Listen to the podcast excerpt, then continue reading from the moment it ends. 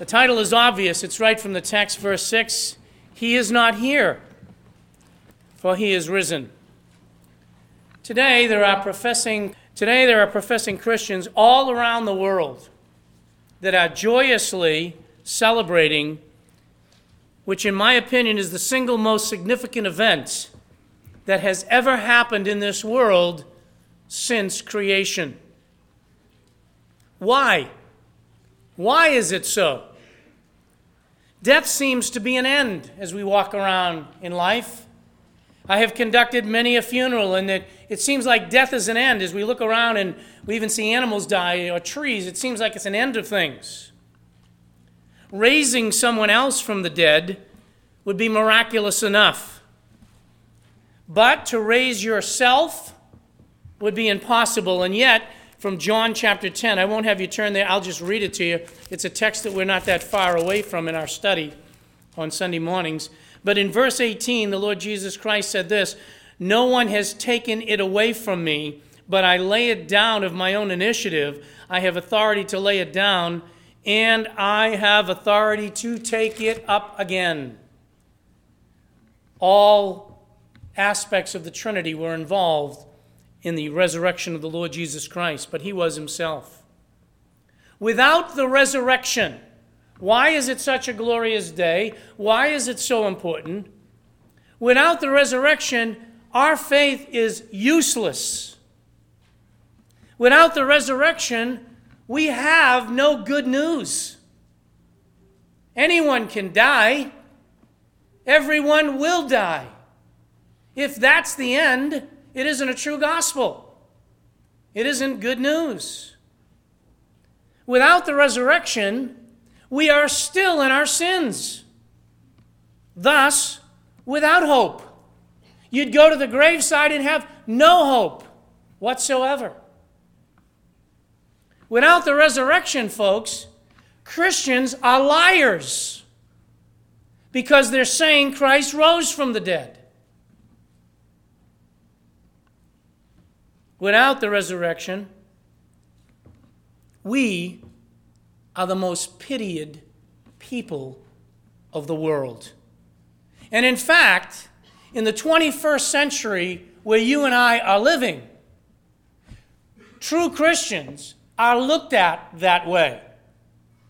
They are looked at those who are the uneducated, those who have to find something to lean on, those who are to be pitied, for they haven't woken up to the realities of life. I could get into a whole dissertation on that this morning, and I can't. But I will tell you this it's rather interesting that throughout the history of mankind, the most looked forward to and esteemed degree in our society was that of theology. That is no longer the case it is looked at as a doctorate for weaklings by those who, quote unquote, know better. And what I have said to you just this morning, in case you don't realize it, is exactly what the scriptures say. You don't need to turn again to it, but in 1 Corinthians 15, I'll just read a couple of verses that you know well. It says, But if there's no resurrection from the dead, not even Christ has been raised. And if Christ has not been raised, then our preaching is in vain your faith is also in vain.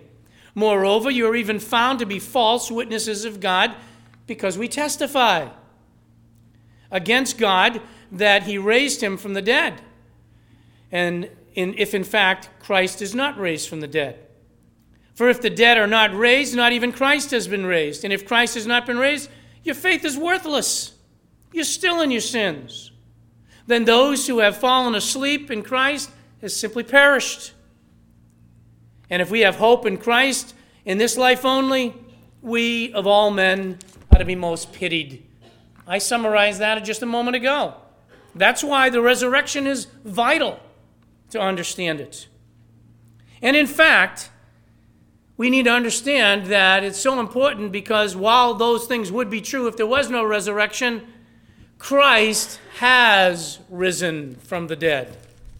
And we rejoice in that. In fact, in the same passage that I was in, the very next verse, after I had stopped, says this But now Christ has been risen from the dead, and very crucial, the first fruits of those who are asleep. Christ has been raised from the dead. We serve a risen Savior. There is no religion on the face of the earth that can say that but Christianity. I don't care what religion it is, and there are many, and there have been many, and they look to people that are dead and still in the graves. We serve a risen Savior.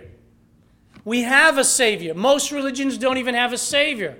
They have a leader that they look to and try to follow and emulate and try, based on a works system, to obtain favor with God and never know whether they retain that favor. Christianity is unique because we have a God that has come down himself and saved us and granted salvation freely and has risen and the grave is empty. There are many graves that we've seen. Just this past two weeks, I saw a number of them. I saw the gravesite of Philip II. I saw a number, a sarcophagus, in which the bones were still there. And people had put all kinds of gold and silver and jewels and pottery. And the grave's still there and the bones are still there. And I saw glorious grave sites solid gold, and the ashes were still there, and the remains. But the tomb of Christ is empty. It is different, and no other religion in the world can say that. This is so great a day, so great a salvation. But I want to challenge us all this morning, starting with myself in this congregation. As glorious as it is, if this event is no more than a historical event to us, and by the way, it is, but if it doesn't have any more effect than a historical event, it's useless. If this day is not more than just a special meal after we leave here, if it is not more than just a theological doctrine, and it is, and it's a vital theological doctrine. But if that's all it is to me and you as a Christian, we're in trouble. This is a tremendously joyous event. However, this day that we celebrate in this event should affect our everyday lives. Because of this event, it should impact our thinking. It should impact our time. Our time is short. And I'm telling you, the youngest person in this room, whoever that may be, I, at my age, can look back and I remember all my parents and everybody talking about how fast life goes. I cannot remember what happened to 40 years of my life. And it's not because I have Alzheimer's disease. It went by like that. 70, 80 years is nothing in the face of eternity. But most of us in this audience are closer to the end. We're all closer to the end, but are near the end. It's not that far away. And if this historical event does not impact our time and our effort here, it hasn't meant much. Our actions in life should be affected. Let me tell you this right away to set the tone. It did affect the first generation of the first century Christian. This event was so impacting in their lives that the scriptures tell us that it, they went and turned the world upside down because of this event. Because of this event.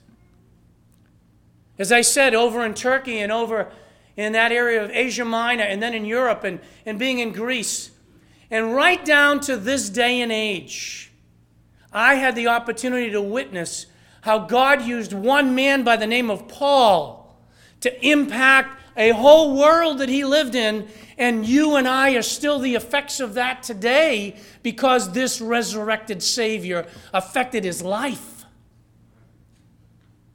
It wasn't just theology, it wasn't just an event to separate him from another day. Men and women's lifestyles were radically changed. People lived with hope. People were martyred with full assurance and confidence. Not just, I hope I'm going to live beyond the grave, but would go to the grave with full confidence, like Polycarp did, in such a way that how could I deny a Savior who's been faithful to me all these years just before he died? knowing he was going into the presence of a living Savior. I believe we should be motivated and motivated by this text. Let's turn there in our text to Matthew 28. And those that are here on a regular basis say, Pastor Dan is never going to finish this message, but he will. I'm just wound up if you can't tell. Jesus had been ministering for about three years with his disciples. I want you to see this, this situation. He's been ministering to his disciples for about three years. He's been with them, spending time. He's been teaching them. He's been demonstrating his power to them through miracles. He's been preparing them for the work that they would carry out when he leaves. After his resurrection, when he's ascended back to heaven, because they have something to do. He has now gone before them and been the sacrificial Lamb of God identified by John the Baptist, who is to take away the sins of the world. And that has been completed, and he's been buried. He's died and been buried. And now, what about his disciples? What's happening by the time we come to Matthew chapter 28? By the time we come here to this chapter, all of that has taken place. They've experienced what you and I didn't experience of walking with Him, talking with Him, being taught. Now He's been dead, He's buried, and they have scattered. They've scattered. Some of them have denied them, denied Him. As you know, Peter, well known. They were hiding. They were frightened. They were scared. Their Savior had died. And they knew the theology. They didn't know what would become of the future. They had, as you will see in just a moment, been told about the resurrection. It wasn't that they didn't know it, and yet they hadn't been affected by it yet. It's almost like, if you will, because they weren't expecting it, as we're going to see in just a moment. We hear about the rapture. We look forward to the rapture, and we know it's some event that's going to take place, and we just go our way. It has no effect on our life. It's kind of how this had.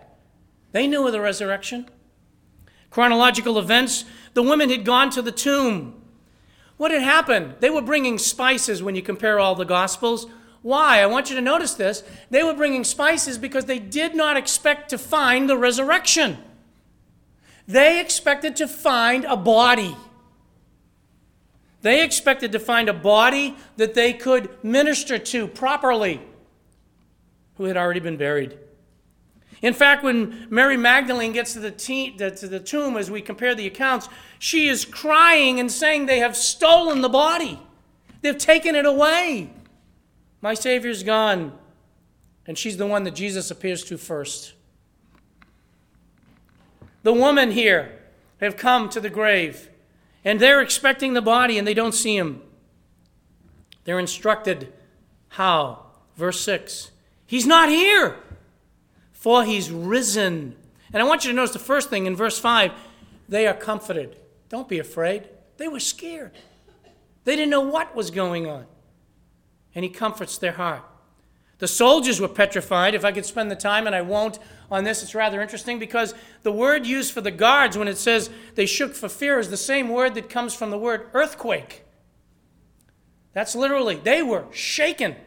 Their lives were in jeopardy right now with Pilate because the grave was open.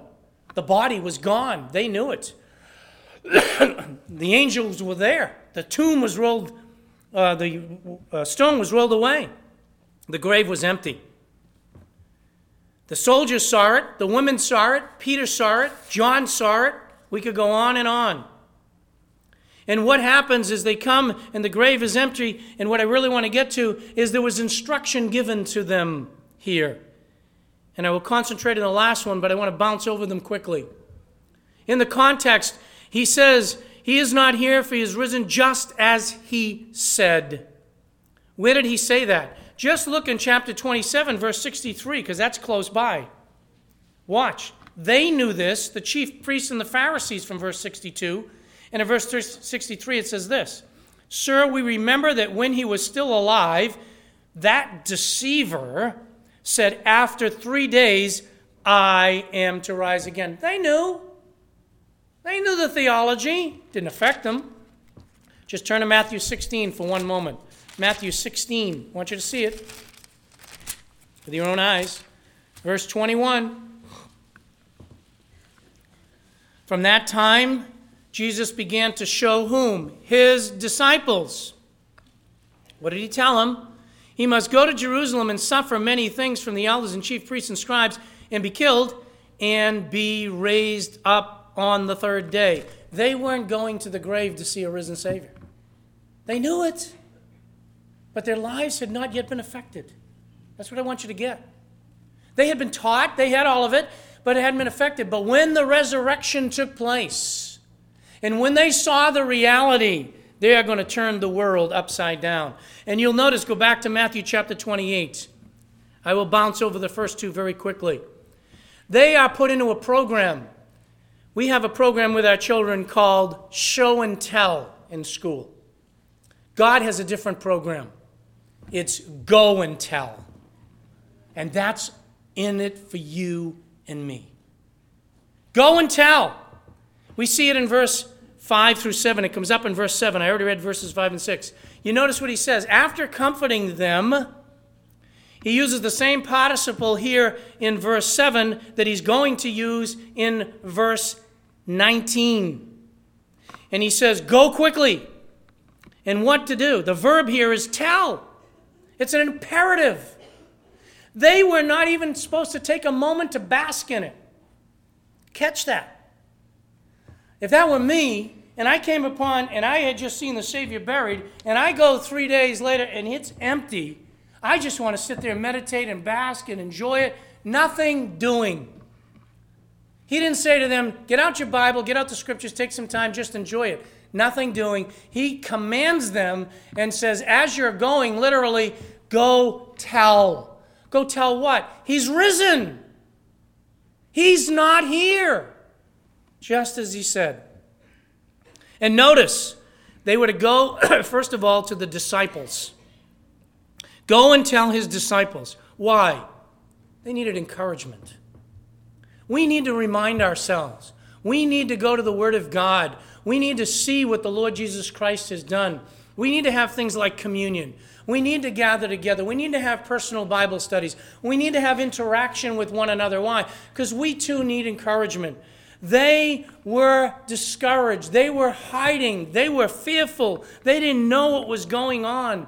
And they were the first ones that needed to be told that he had come alive. They had, they were there was no room, if you will, let me put it this way, right away for silent believers. In the 21st century, we are living in a day and age in which we get scared of what people are going to think about us even talking about Christ. You don't talk about politics and you don't talk about religion. Really? If you're a Christian, you better talk about the gospel. There's no room for silence. He didn't say to the woman, Now just go live your life. He said, Go and tell that he's risen. Go to the disciples first. Encourage them.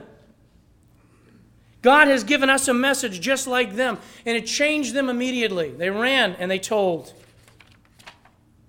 In the passage, just to get into the context as I can move down, the Lord strengthened the women by appearing to them in verses 8 and 9, and I won't look at it. Then you come to verse 10, and you got the second go and tell.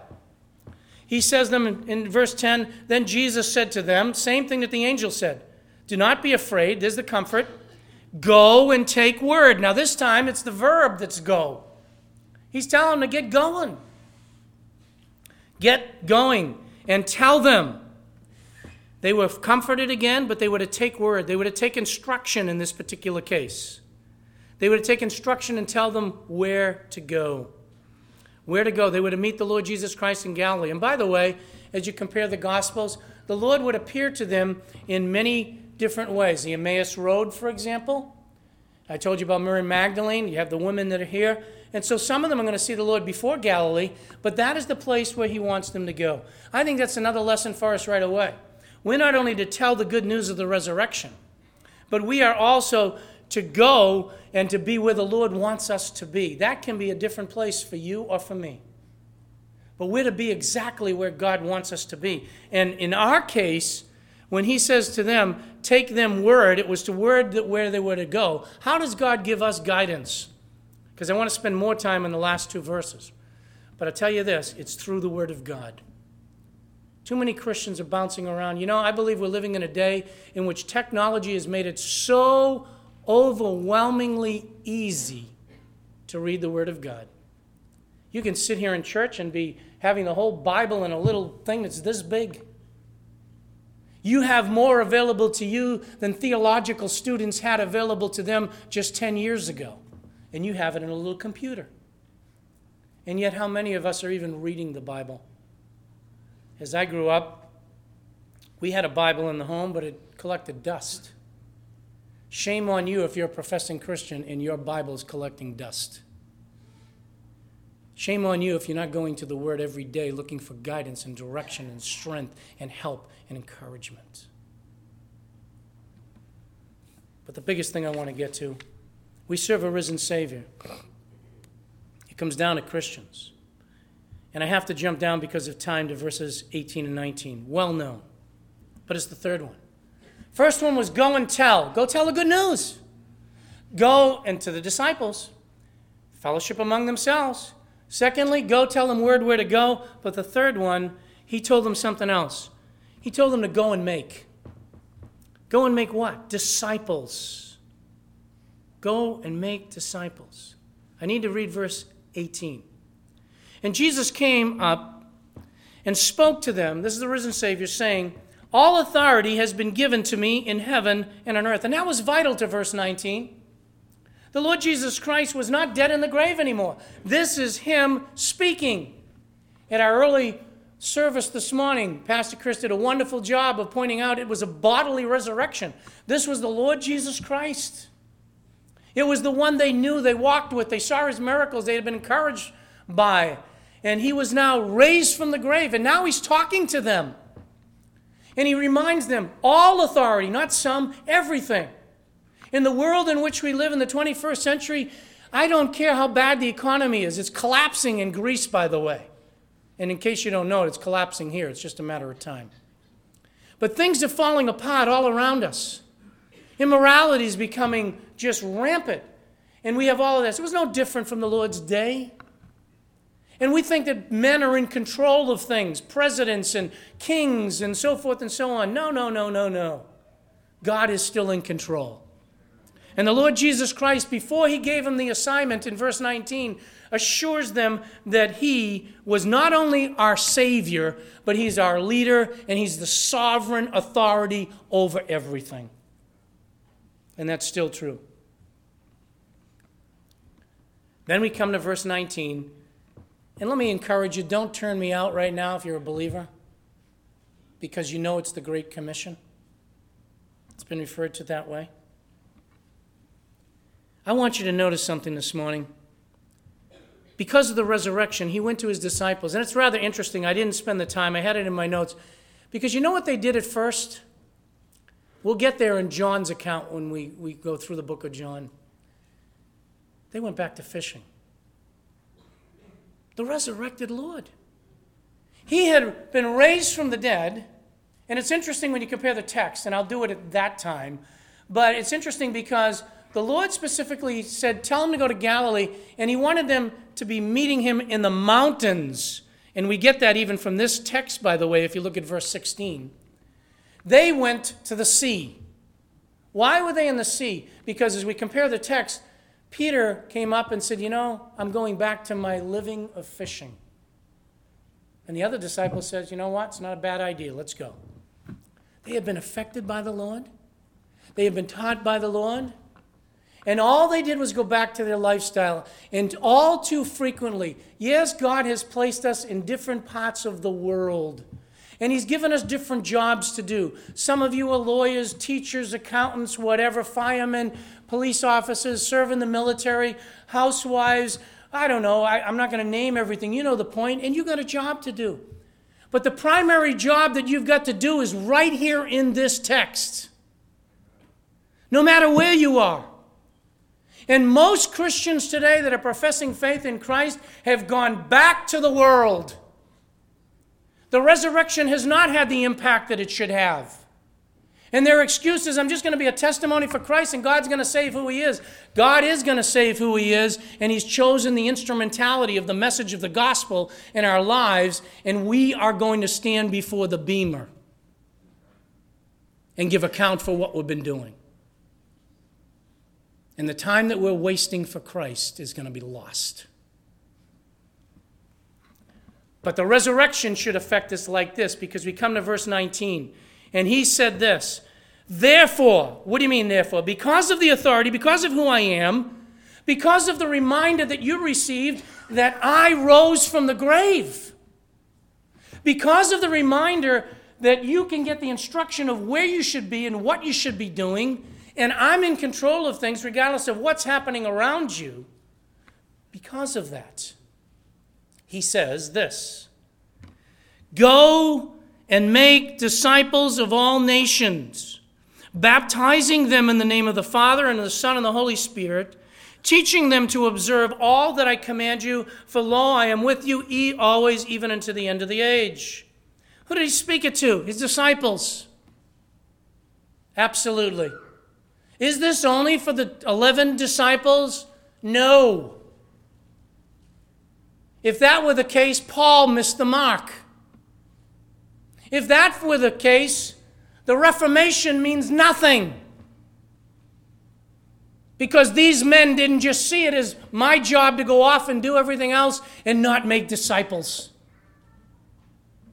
This is not a text that's designed for pastors only. This is not a text that's designed for elders only. This text is given for every single believer. And what are we to be doing? The main verb, as you well know, is making disciples. Every single one of us, because we're serving a risen Savior, and because He is risen, verse 7. And we are to be reminded of that. Because He is working in our life and guiding us, verse 10. And because of everything in between, including the fact that he's still in authority, that he's still ruling the universe, waiting until he comes back, we are to be involved, every single one of us, in making disciples. Are you and I making disciples? If we're serving the risen Savior, we're supposed to be. What do you mean making disciples? How do I do that, Pastor Dan? Don't ask me. Look at the text. He gives us three participles here. What are they? As you're going, verse 19, it's the same one that's used in verse 7. In other words, as we're going, the way we're to do it is we're to be witnessing. Not a silent witness. Is our lives a epistle that's written of all men? Of course it is. Corinthians says that clearly. But that's no excuse not to tell. In fact, Romans says that we know we're saved because confession is made with the mouth unto salvation. When's the last time you even shared the gospel with somebody? Well, I'm too busy. I'm on the job. I got this. I got my family to worry about. I got this to worry about. I like to do this. I like to do that. Yeah, and where did you squeeze in witnessing? Well, I know it's important. How much has the resurrection affected your life? We're not here to play games. And by the way, Christ has given us all things to enjoy. I'm not trying to take your things away from you, or God's not trying to do that at all. But whether you're a fisherman, whether or not you're an accountant, whether or not you're a secretary, whether or not you're a fireman, those are the jobs you have to survive. Paul was a tent maker, but his life impacted the world because of the job that he was doing and he was called to do. And so are you and I. The first part of it is going. We're to be telling. We're to be going and telling others about Christ. Why? Even in this room, there's a possibility that there are those that don't realize there are sinners. All men have sinned and come short of the glory of God. There's not a one righteous, no, not one. That's why Good Friday. Christ came to die on the cross to satisfy a righteous and a holy God. He paid the penalty for sin. The debt is over. He was the propitiation, the mercy seat for God. And you can't save yourselves. Good works will never get you to heaven. Isn't it terrible going through life hoping that you've got enough good works and if you balance? I saw one particular church and it was right there on the wall. It had so much scripture that was correct with the icons. And then it came down to one at the end. It was a balance of the good works outweighing the bad as to whether or not a person went to heaven. That's not the way it is. Jesus Christ said, I am the way, the truth, and the life. No man cometh unto the Father but by me. Don't be afraid, fellow Christians. There were those that gave their lives. Why? Because they knew, as Paul did, I am not ashamed of the gospel of Christ. Don't change the gospel and belittle it. Don't try to go out to the world and try to find out how can we change even the services and my testimony to make it appeasing to them. The gospel is not appeasing. The gospel penetrates the heart because it says you're a sinner and you need Christ and Christ alone. But it ought to affect the Christians who have the message by going. Then what? Baptizing. Follow up. Baptism doesn't save. I could go on, as you know, with that. This is how we are to make disciples. You in your neighborhood, you right in this church, we should all be involved in disciple making, involved in people's lives, bringing the gospel to them, then helping them what? With follow up. What should follow the gospel? Baptism. We see it right through the New Testament. They were changed. And I haven't got the time this morning, but you take the book of Acts yourself and you'll see over and over and over and over and over the message was Christ has risen. Christ has risen. We serve a risen Savior. He fulfilled the Old Testament. Then what? After he penetrated, repent and be baptized. They didn't leave him hanging. Every single one of you should be involved in that, myself as well bringing the glorious message of a risen Savior and helping the people to see what to do next. And then what? Don't leave them a baby. Teaching them to observe all things whatsoever I have said or commanded you. We need to be involved. That is how you disciple someone. You disciple someone by telling them the good news.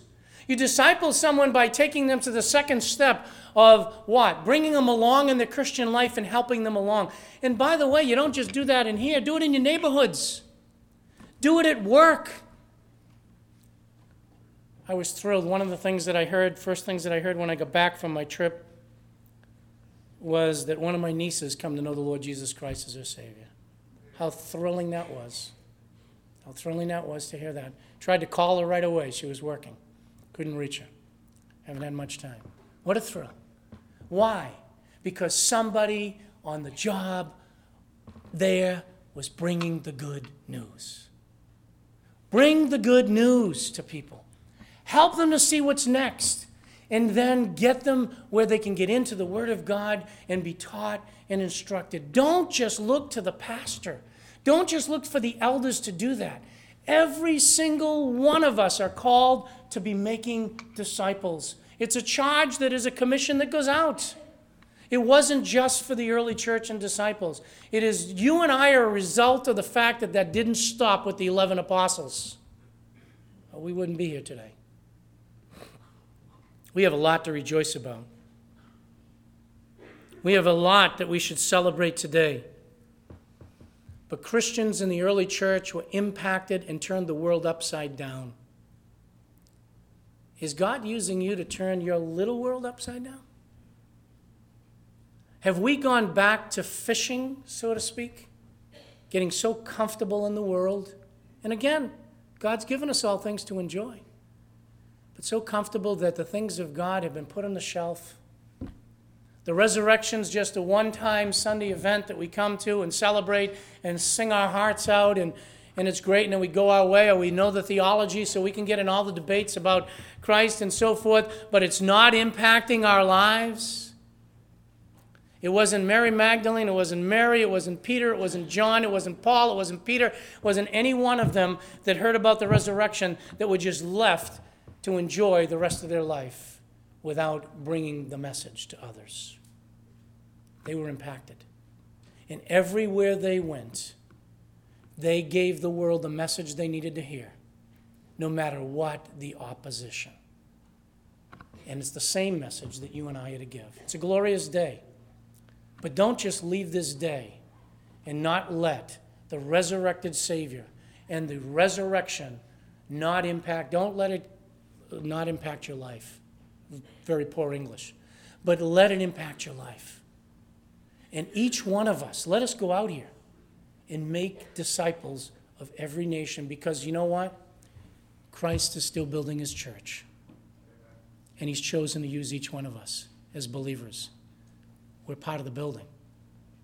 Get out there and do what God would have us to do. Before I close in prayer, I know the song that we're closing in, and I asked Pastor Chris to make sure we close with that song. I mentioned it on Friday night, and let me clarify, maybe Chris will remind you. But when it comes to the last verse of the song, which is personalized, by the way, when you get to the chorus, personalize it. It won't be personalized on the screen, but personalize it. Let's close in prayer. Our Father in God, I thank you and praise you for this glorious day. I thank you and praise you that we serve a risen Savior, the Lord Jesus Christ, who loved us not only enough to come and die on the cross, but he's gotten victory over the grave. And one day we also will cry out, O grave, where is thy sting? O grave, where is thy victory? Thanks be to God who giveth us the victory through our Lord Jesus Christ. We thank you and praise you that Jesus Christ is the first fruits. But Father, so too shall we rise and be forever with our Lord. But Father, you've chosen us to be left here on earth in the world to live as Christ lived, to have an impact on the world around us.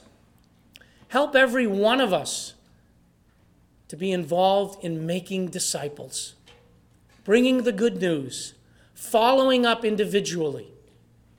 And Father, we pray that right here through Fellowship Bible Church, through those who are even visiting with us today, as they go back to their homes, that Father, the world would be turned upside down as the Spirit of God works through each one of us for the glory of God. We pray in Jesus' name. Amen.